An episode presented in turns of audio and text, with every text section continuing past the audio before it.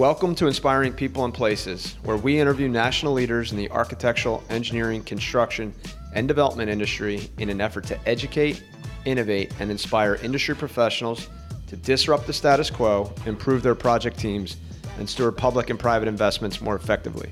I'm your host, BJ Kramer, President and CEO of MCFA. And today I am very excited to introduce this guest and to, for this conversation. Um, before I welcome on the show, we, we talk a lot about entrepreneurial public servants. And that means something to us. We stopped saying it at the intro because we used to say, if you're an entrepreneurial public servant, this podcast is for you.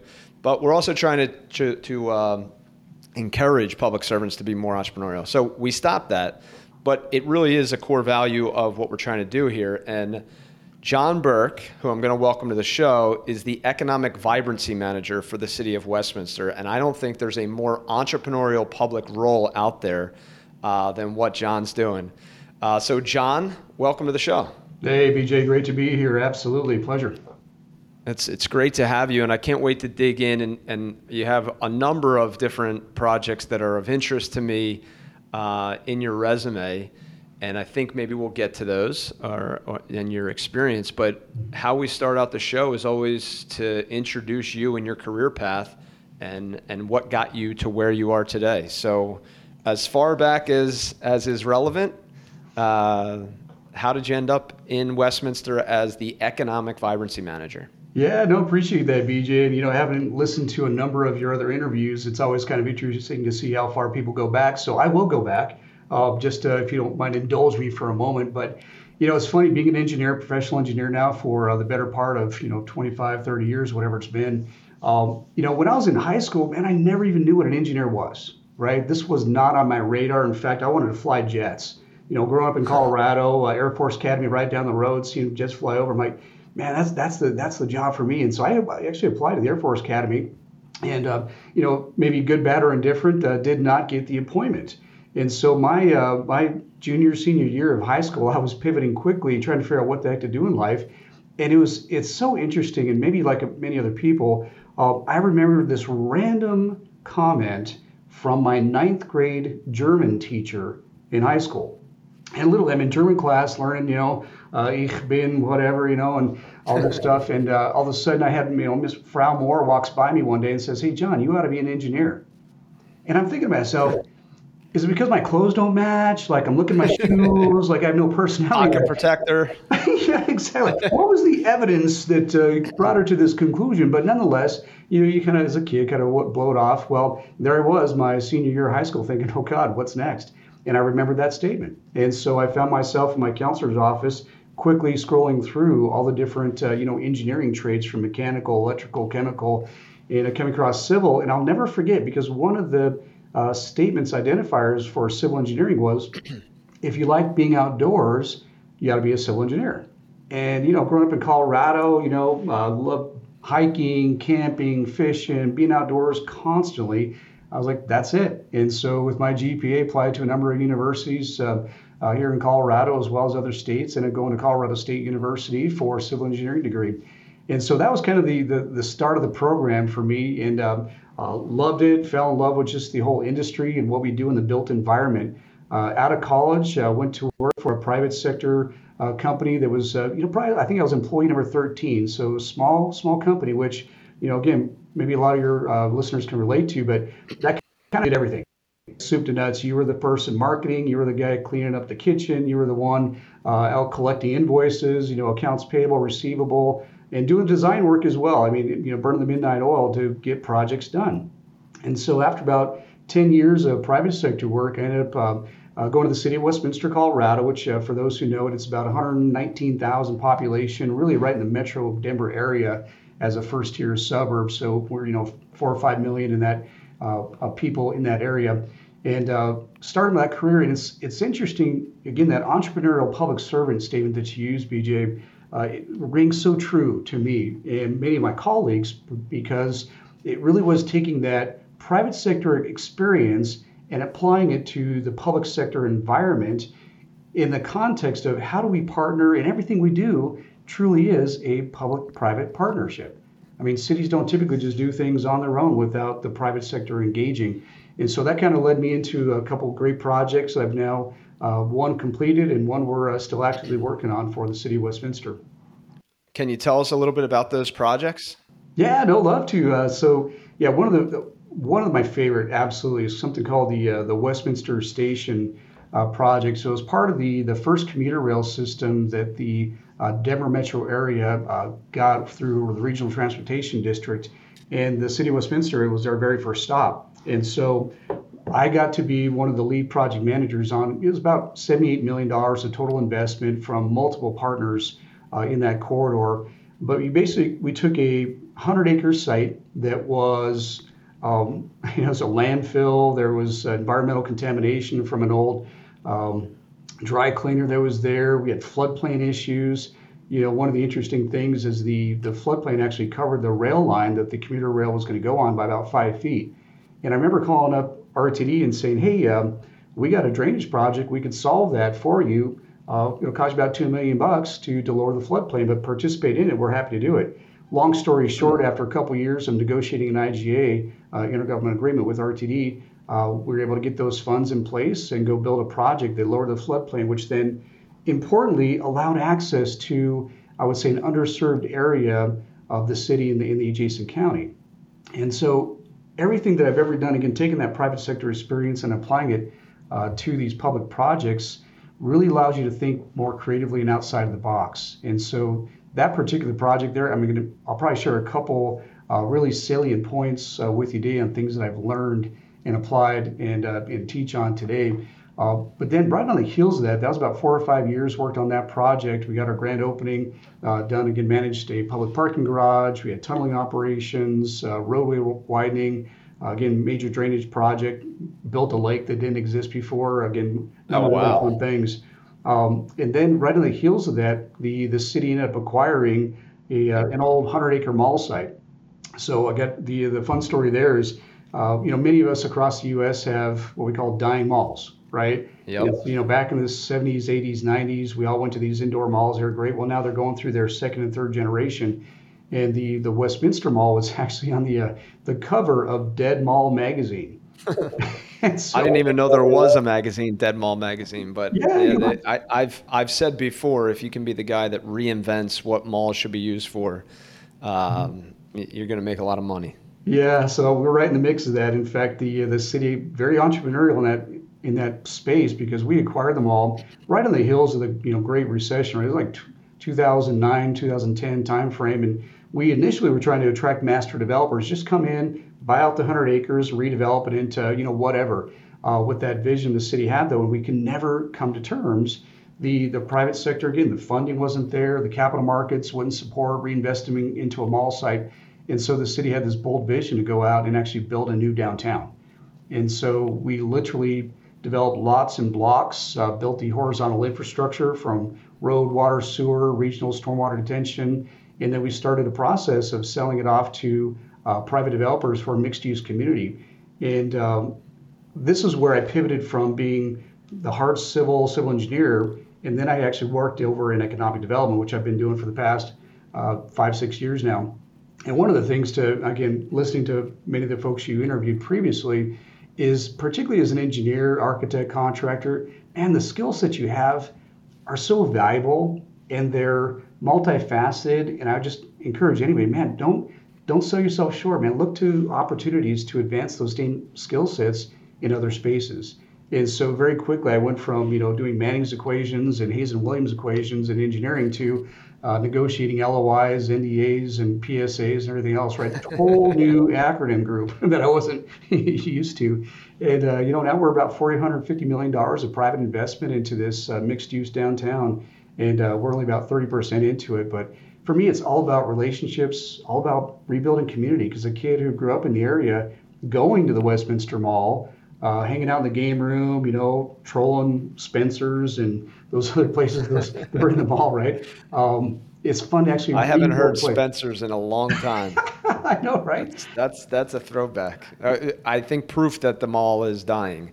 Exactly. Um, Well, that's that's awesome. Is there are there any statistics around the return on investment to the to the community that you can share? Yeah, sure. It's huge. I got to tell you. So big investment up front, but as a city, yep. we have different tools from you know tax increment financing and setting up an ur- urban renewal authority that oversees that land. And we also established a general improvement district that'll always reinvest dollars into that. So, a long story short, we put about 30 million in acquisition, another 30 million in uh, infrastructure, and then another probably 20 million in upfront incentives to get the project started with the vision. In the long-term wow. return on that, we'll literally break even here in about another uh, seven years, eight years from now, and then from that point forward, BJ, it's all net to the city, right? It's reinvesting in the community.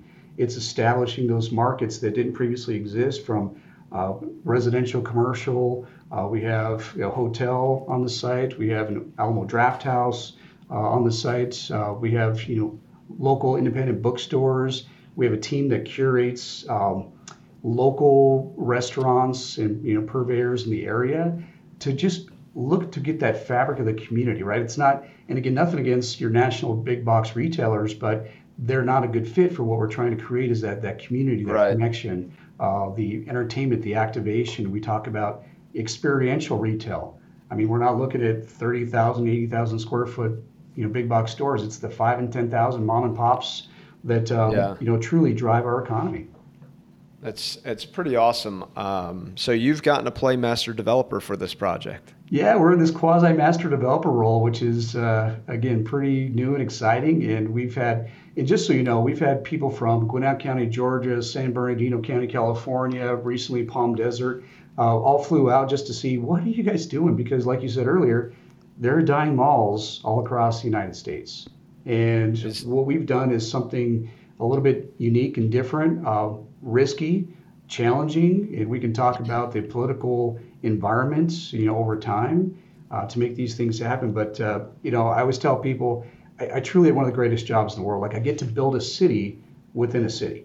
You know, all of our yeah. projects are LEED Silver certified. It's required as part of our purchase and sale agreement. We mandate that those things happen. We have you know sustainability in practice, um, and we have a lot of just creative people doing unique things that uh, uh, are just really fun to be a part of.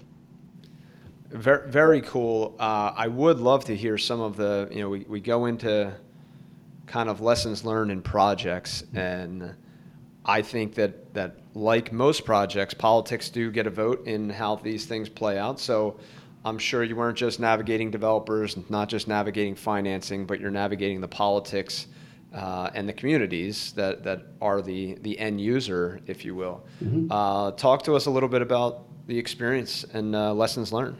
Yeah, no, it's, that's great. Well, I'll tell you what, one of the things that I, you know, in hindsight, I wish I would have done was have a uh, established a charter for the vision with the council mm-hmm. that was, you know, the body that put it in place, right?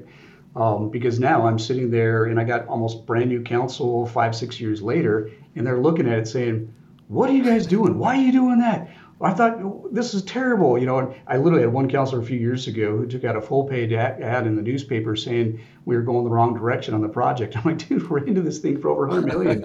um, it's probably not the right time to say turn, you know, and go a different direction. So it's it's being able to communicate that, but so in any sort of political environment, those relationships and the ability to effectively communicate the vision, uh, effectively communicate that return on the investment that isn't just dollars, but it's community oriented. Uh, the the sustainability of the, the site long term and what those things mean in very tangible ways. And so, anytime I get a, a somebody in the you know kind of political realm that is a naysayer of the project, that just means I have to do more work to go sell the vision, right? You can't get the the buy-in until you get the believe in, and sometimes that's a really hard conversation with our uh, political, um, you know, elected officials because they kind of get it, they understand it from one point of view, or they hear it from their constituents, and so you know, it, you, here's the thing: in local government, there are two truths. One is um, you'll never make everybody happy, ever, period. Uh, number two, you never realize how many crazy people there really are in the world until you work for local government.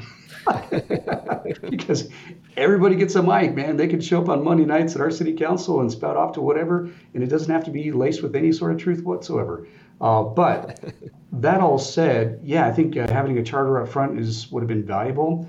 Uh, all it does now is I just, you know, when I'm out on site, back to I can't make everybody happy ever um, all the time, which is when we first scraped the entire mall, I had people driving up and saying, when are you guys going to do something? There's a big pile of dirt out here. Hurry up and get it built, right? And then fast forward a few years later, and then I get the people driving by saying, "Man, you've blocked my view. Slow down. You're building it." it's like, I get it, you know, and it is. It's yeah. just, communication is so key in everything we do. Can't make everybody happy, uh, mm-hmm. and I like the believe in before you get the buy-in. Uh, I would typically push a little bit more on on project challenges, but near and dear to my heart is the book you wrote. Mm-hmm. Um, and it's it's of interest to me because I'm trying to write a book as we speak. Oh, so I'm cool. very curious about uh, the process, but I'm also curious about what inspired you to write the book.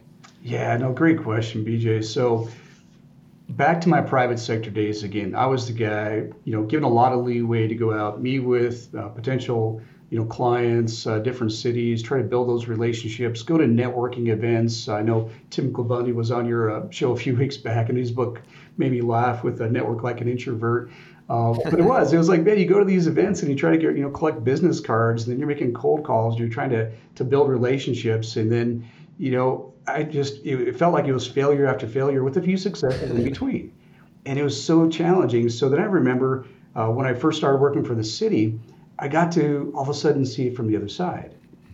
And I got to see it from the side of the, the selection committees, the, the consultants that were building relationships before the RFPs came out, uh, the questions that were being asked, those, those qualifications uh, that we were looking for. And what was fascinating to me was a, is a couple things.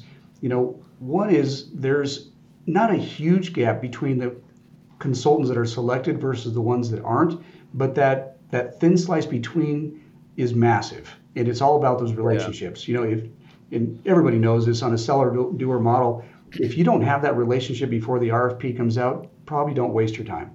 Like it's right. gonna be really, really tough um, because you just you have to know who the players are in the field. It's a small community of design professionals that we work with, and so in that space, I really got to take a lot of just data and understand what was the difference between the very successful consultants and the ones who just missed it? And that was just it was absolutely eye-opening to me. And so that was one of the inspirations for me to go and actually write this book was to just share some of those observations uh, that i personally witnessed working for the city being on the other side of the table. And so i kind of share i think seven different areas from just building those relationships you know communication uh, generosity, things that you wouldn't necessarily always think of are key for winning a project, but in just me sitting on the other side, I'm like, God, that made a big difference. Um, and I'll have to share a couple of those stories with you as well. Well, I, I want to highlight the, the name of the book. It's RFP, Request for Personality, Win People, Win Projects. Mm-hmm. And I, I agree with you. Uh, I, I guess I got that experience also when I was with the Corps of Engineers. I was on selection committees, and it was like, you can read a lot of pages of resumes and project experience, but tell me how you're going to help us. Tell me what like what do you bring that somebody else doesn't bring and and show me that the relationship matters, not just that it's it's you know about just the technical approach and the cost at the end of the day because it's not. And to your point, you know, the relationship matters because on the public side, you're you're a steward of the public investment. Mm-hmm and, and quite literally the public investment on your project. So you're managing that risk, and you know that relationships are the best way to manage risk because then you, you, you get people you can rely on. Mm-hmm. Um, so I'm really curious. Now, I, I remember you saying, I, I, would love to get into some of the, the lessons learned if you want to hit them, mm-hmm. uh, but you also said that you and your wife were writing books at the same time. Is yeah. Right? So, yeah, no, thanks for asking that question, BJ, because, you know, I would tell you, as, as an engineer, the last thing we're known for is probably our quality of writing interest uh, from that perspective. But my wife was an exceptional writer, and uh, kind of short story, or long story, I'll keep short. But um, uh, my wife and I adopted all three of our kiddos through foster care here in Colorado, and my oldest daughter was the very first baby relinquished under the safe haven law here in Colorado. And that particular law is across all 50 states in the U.S., and it basically states that um, any mom, dad, whatever, that's in a situation where they can't care for a newborn. In Colorado, it's within 72 hours after birth, they can drop that child off at either a fire station or a hospital, police station, and no questions asked. And then the baby is taken to the hospital, make sure they're cared for, and then ultimately they're adopted. And so my wife and I got to adopt the very first baby here in Colorado under that safe haven law. And what's really important is back then, and still now, sadly, you'll hear stories of babies being, you know, newborns thrown into trash cans and, and just horrific things. And then worse yet, the biological mother finds themselves uh, facing murder charges.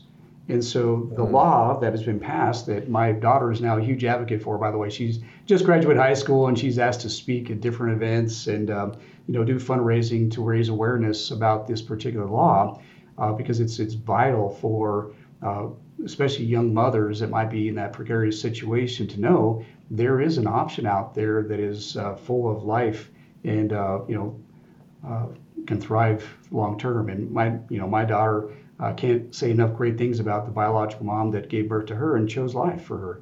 Um, and obviously, my wife and her are super excited about that. So fast forward. Um, so when my my mother-in-law was uh, had a heart attack and and uh, she was telling my wife, she's like, look, uh, before I die, I want you to start writing a book about that experience. And so after my mother-in-law passed away, my wife said, I got to write it. And so she mm. uh, ended up hiring a, a, coach to help her uh, develop a book. It's called Fire Station Baby, and uh, you know on Amazon that kind of stuff. But uh, yeah, so as she was writing that, um, I kind of would tag along with her coach and start thinking about ideas, and um, and then literally just took you know those whatever 10 plus 15 years of experience in the private sector and the public sector and started to scribble down what I think were key elements uh, to develop that book. And so we literally uh, published those books about the same time. I think it was in October of 2014 uh, that those both went live.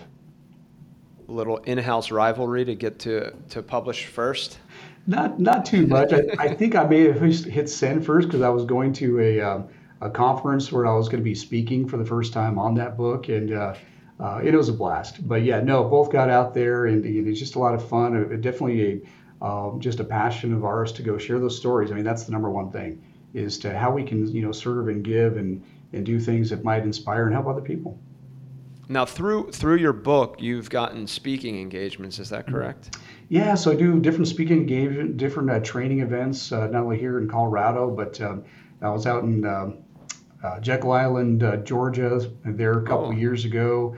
Uh, got to go speak to the APWA Georgia chapter, American Public Works Association, and uh, Las Vegas, and kind of back and forth. And it's it's been fun just to get out in that space, and uh, and again, just hopefully, as a guy who loves self development, like I love, I learn something from everybody. That's why I'm just avid podcast listener, and it's been fun just to listen to a number of really amazing people that you've been in talk from, you know, the ENR editor to uh, just so many great great folks. But um, so yeah, that's that's kind of some of the fun things I do is go and do some training, some uh, some paid, some free, just because well, I like to give back into that space. That's great. What what is one thing like, or or what is the number one thing that you've gotten from writing that book?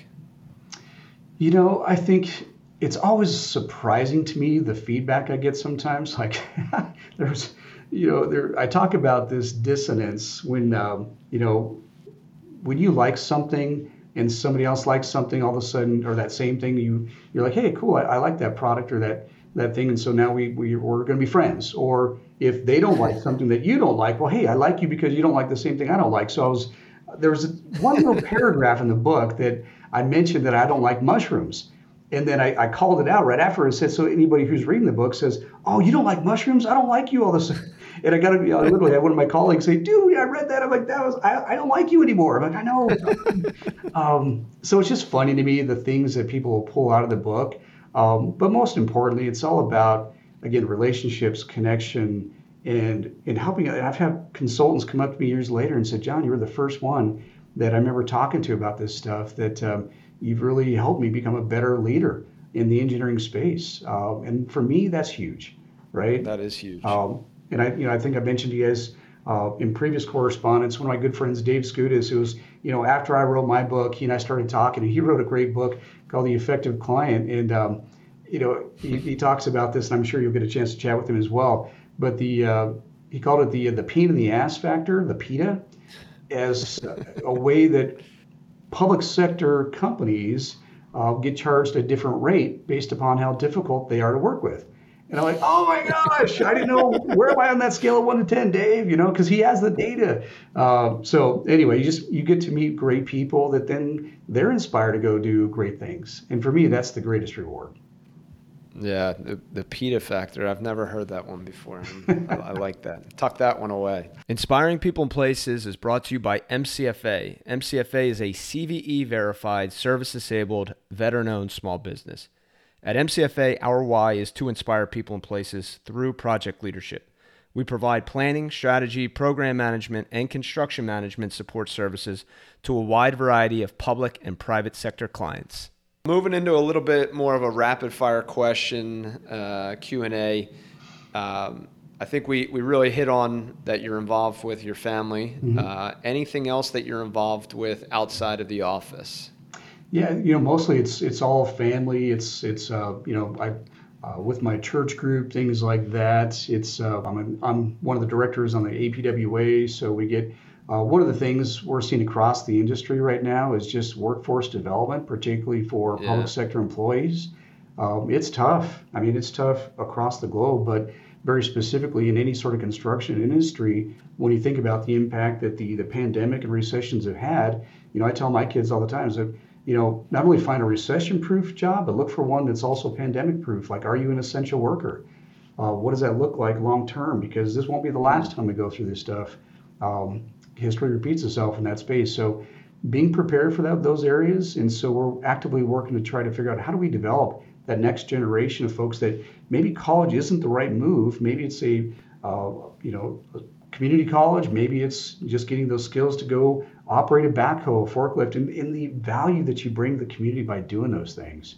And uh, so we're and, and, to and to yourself and your family. I, right. I think that is something that's. Uh, I don't know if you know there's a stigma to not going to college, and a lot of people end up going to college even though they don't want to, or, or mm-hmm. it's not right for them. And uh, I, I, do think that the industry as a whole needs to break down that barrier, mm-hmm. and and make make people feel like uh, labor jobs, and and you know that there's a path to success, and and there's upward mobility in that path, right? Going from an inspector to a superintendent to a project executive, um, you know through through the construction industry. Um, I, we're hearing it everywhere, especially with the Infrastructure uh, and Jobs Act. It's like you got to have people to do the work. You have to, absolutely. Uh, and I'm going to tell you, for those who are in those uh, public sector side of things, it's like we got to modify the way our hiring processes look. You know, why do I have to have a bachelor's or an associate's to get these jobs? Uh, we got to think differently about those qualifications and the skill sets that they bring and more of the, you know, we all know this, but the soft skills are probably even more valuable in many cases than the technical skills. Like I can teach the technical skills, but if I don't have somebody that has the integrity, uh, the work ethic, the the positive attitude, the technical skills. Yeah, forget about it. Yeah. Yeah. The bachelor's doesn't mean anything. Doesn't mean anything. Yep. Uh, favorite quote. Oh yeah. So I think I, two things. One, I love quotes. I got a bunch in the back of my book as well. But um, one of the ones I start off with in my book is, is literally all things being equal, people will work with people they like. All things not being equal, they still will. this, is by John Maxwell. And again, he was uh, one of the authors that uh, when I was right out of college, again, engineering school, like big, thick books, I literally have one class away from a minor in mathematics. I mean, it's just the, the volume of information you have to take into those four years, 4.5 years for me. That was a little bit slow, but uh, to get through all that stuff, like I never read for fun ever. Like that wasn't enjoyable yeah. to me. So getting out of college and actually being introduced to books that were enjoyable to read. So that was one of the first ones was uh, Developing the Leader Within You by John Maxwell. I just loved it. And it changed my thoughts around how I could actually develop myself and enjoy reading at the same time. John Maxwell is is a fan favorite of mine. Um, so speaking of him, a must-read book or a most gifted book? Is it whether it's John or, or somebody else? We already hit your book, so we know that's a must-read. Yeah, no, and that's a, my book's a quick read, man. That's like an airplane ride, so no bigs. But uh, he, uh, what, being in my new position as this economic vibrancy manager for the city, there are some skills that I quite frankly didn't have going into that role, and one of the biggest ones that I realize is applicable to not only economic development, but truly engineering, architecture, construction, development, particularly development, which is negotiation. You have to know how to be an effective negotiator. And so I came across this book. So I, you know, again, I read it, read a ton, love these things, but one of my favorites is a book called Never Split the Difference by Chris Voss. You've heard of it? Yeah. I, I know it. Yeah. yeah. So you know Chris, he was uh, you know 28 years in the FBI as an international hostage negotiator, and I loved his book, the title particularly, right, which is Never Split the Difference. And it kind of shares the story of you know in most typical common negotiations, right? And I put that in air quotes. Uh, if somebody was asking, hey, I, I want to sell this for a thousand, you offer 500, hey, we'll split the difference, I'll buy it for 750, right? But he yep. says you don't do that with hostages. you don't say, oh, yeah. you know, Mr. Honduras, so you, you have four hostages. I'll tell you what, you keep two, I'll take two, we'll call it a day. Like, you don't do that, right? Um, and so his book is all about the premise of getting everything that you want and still having the other side like you, which was fascinating yeah. to me. And so he talks about how to negotiate not only for raises, but how to buy a car and in a different, you know, very tactical ways that take a lot of the common negotiation skills, but move them in a very um, thoughtful, strategic way uh, that I've been able to apply in my role now. And uh, it's just been fun. So that that's a great book if anybody who has interest in uh, negotiating skills. I, I agree. And, and I think it, you know, we negotiate all the time. We persuade all the time. Mm-hmm. We may not, you know, in leadership, that's all that we're doing. And it remind the book reminded me of Stephen Covey, you know, the seven habits of highly effective people, think win-win. Yes. And it's like it's not mm-hmm. just zero or a hundred. It's not just you know. It's how do we look at this differently? And that's what I like. the The whole concept is look at it from each other's perspectives. Mm-hmm. Figure figure out how do you you know how do you quote meet in the middle without meeting in the middle. Mm-hmm. Um, so think win win. Exactly. Uh, dead or alive. If you could hang out with three people for a day, who would they be? What would you do? Yeah, no, appreciate that. Uh, and this was this was tough, man, because I'm just kind of in the moment. There's so many amazing people. And like I said, I, I spend, I, I love my family, my wife, my kiddos. Like, uh, that's the number one thing for me is hanging out with them. So I, I kind of went back into my own personal family history, right? Because I think a lot of great leaders, I read their books, I can listen to biographies, whatever. Um, but for me, probably the first one was my my grandmother. Uh, she was this great Irish Catholic gal. Uh, you know, married this Spanish guy here in Colorado and had 11 kids. It was just fascinating. You know, back in 1954 in this little, you know, three room brick house. And so I, I literally felt like I was raised by her for so many years. And so, you know, on her wall in, in her house was two pictures. One was Jesus, one was John F. Kennedy. you know, it's like, um, that's my grandmother too. right. Back in that, that era. And so, you know, I just love to uh, just spend some time with her and her sister, grab some tea and talk about like, how was it, you know, living in that generation and, and what are some things you see today that, you know, you think I should be doing differently? Because she was not at all, uh, I would say, timid about telling me to, hey, Johnny, get your stuff together. Get what are you doing? and so, like only a grandmother can. Oh man, absolutely. So that's the first. The second was my, uh, you know, my dad. Uh, he actually died from liver cancer at the age of 45. He was a Vietnam veteran, and uh, BJ, he never talked about it. He never talked hmm. about his experience in the Corps. Um, he was actually sadly uh, uh, less than honorably discharged. I don't know why. Like I don't know why. And I, would like to spend some time just understanding like what was going on, like what happened. Yeah. That led you down that path. I mean, you know, I get a lot of the Vietnam vets, you know, that I do get a chance to talk to. Is the first thing I do is just, man, thank you for your service. That was a really, really hard, really hard time for them. Um, so that'd be the second one. My um, my third is a little more close to home. My my youngest, um, uh, younger brother was uh, 36 and he died from a heart attack. And um, you know, the last time I saw him was in my house helping me you know, paint, right? And uh, uh, just way too soon, man. And so just being able to uh, hang out with him and smile and laugh and uh, reminisce about, uh, you know, the old days. So yeah, those are the, the first three that came to my mind is uh, kind of looked at that question. Hitting me in the gut today, John. Ah, Oh, dude, I'm sorry, BJ. no, it's great. And I, I want to comment on the Vietnam era. those veterans were not treated right. And it's because of them that a number of them have been the advocates that ensured – our generation coming back from war, yeah. you know, the whole support the warrior, even if you don't support the war. Mm-hmm. Um, and, and I think they all had PTSD in some way, shape, or form, and nobody nobody was identifying it, and, and we let it go too long. So, Yep. um, I'm so sorry to hear that about your father. Yeah, no, I appreciate Um, that. Legacy. What do you want on your tombstone? How do you want to be remembered? Again, such a hard one, BJ. Um, the, the truth of the matter is, uh, for me, it's it's every day um, being present in the moment with my my whoever I'm talking to. Right, is not being distracted thinking about what's next, but being in that moment. So for me, it's you know, if it was a tombstone, it'd probably say something like, "Hey, John's not here."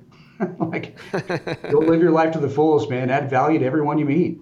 Like I just think that's my mantra is no matter who I'm in contact with, I know a couple things. I'm going to learn something from them as long as I shut up and ask questions, right? Because I already know everything inside my head. I want to learn something, so I'm going to ask good questions. Um, and I just want to add value, man. It's like whatever that space is. Uh, and again, it, it's not you know one on two thousand. It's one on one. That those interactions and those those things truly change. And just you know, particularly for my kids, if they make fun of me today when I come home and I say, "Hey, I listened to this great podcast today, and this is what I learned," and they're like, "Oh, geez, there we go again, Dad." Um, but I hope that someday those words will ring back in their minds and think, "Hey, you know what? Maybe there's some truth to that. Maybe I should go, you know, explore that." Yeah, I, I can't agree more. Um, closing inspiration, any challenge to engineers out there? We covered a lot of ground. Um, anything for our entrepreneurial public servants or our public servants who are trying to be more entrepreneurial? Anything to share with them as we close out? You know, I think the biggest thing is uh, I talk a lot about this in my training class, but it's it's that don't sell yourself short. I mean, there are when I say that, you know, put it this way, we talk a lot about creativity. You hear a lot about that, and every time I hear that word creativity, I think about there's some guy with a man bun with his Mac Air Pro sitting on a beach floating, right? And he's like, oh, he's being creative, right? Um, but man, there are no more creative people than anybody in the AEC industry, developers included. And I find that that creativity comes through constraints, and we are all constrained by both time and money, and now talent.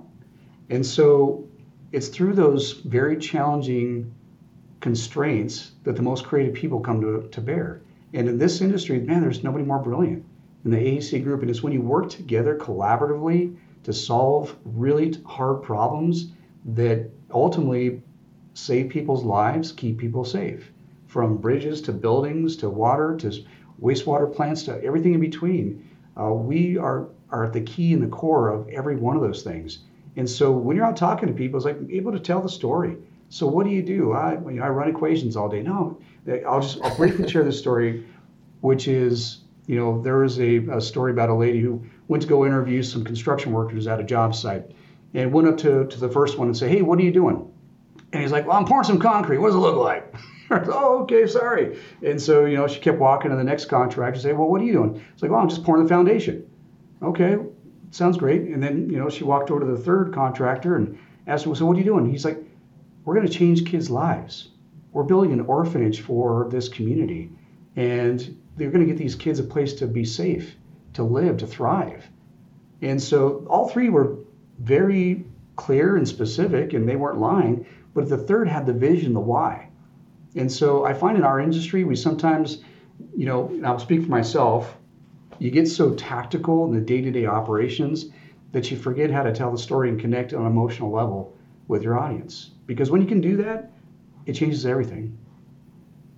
Believe in, then the buy-in. I Right. can't. I, I I agree hundred percent, and I I think that is what leadership's all about. Mm-hmm. And I am so thankful for your time sharing your leadership experience. Uh, John, where can people connect with you or, or take a look at what's going on in Westminster? Oh, sure. Yeah, a couple places. Uh, you can obviously find me at uh, my old website, uh, www.johndburke.com. So uh, D in the middle. So johndburke.com. Uh, you just click a link, drop me an email to my personal account from there.